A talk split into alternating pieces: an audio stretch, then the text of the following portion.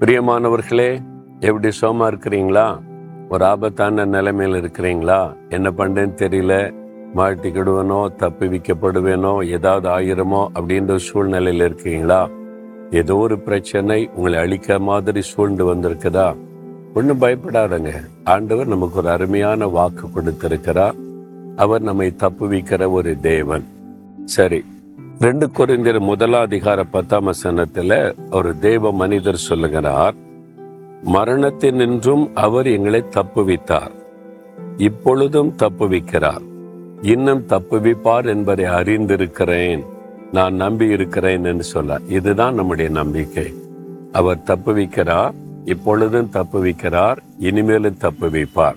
அதை உறுதியா விசுவாசிங்க. இயேசு கிறிஸ்து உங்களை தப்புவிக்க வல்லமை உள்ள தேவன். ஷாத்ராக் ஆபேத் நேகோ என்ற அருமையான தேவ மனிதர்கள் நாங்கள் ராஜா நிறுத்தின பொறிச்சலை வணங்க மாட்டோம். நாங்கள் வந்து சிலையை வணக்க செய்ய மாட்டோம். கத்தரை தான் வணங்குவோம் என்று உறுதியாக இருந்தாங்க.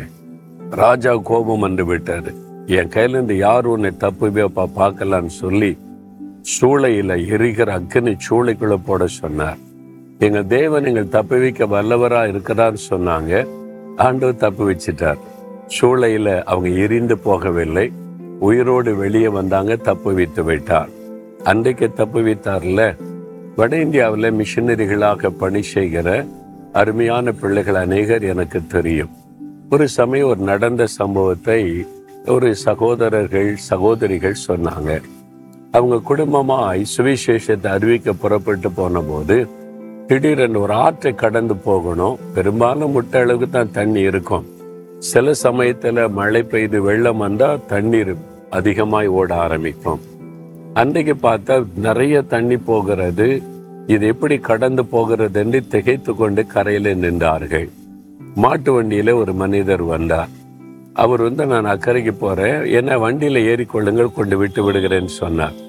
சரி இந்த ஆண்டவர் நமக்கு ஒரு வண்டி ஆயத்தப்படுத்தி அனுப்பி சொல்லி வண்டியில் ஏறி அமர்ந்து கொண்டார்கள்.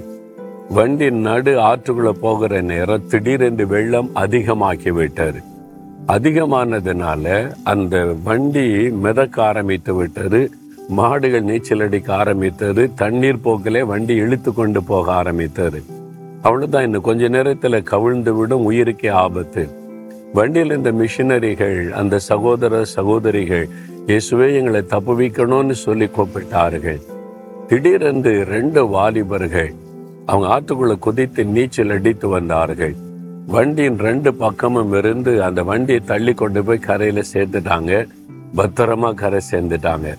அவங்க கரை சேர்ந்த பிறகு இறங்கி அந்த வாலிபர்களுக்கு நன்றி சொல்லலாம்னு திரும்பி பார்த்தால் அந்த வாலிபர்களை காணவில்லை.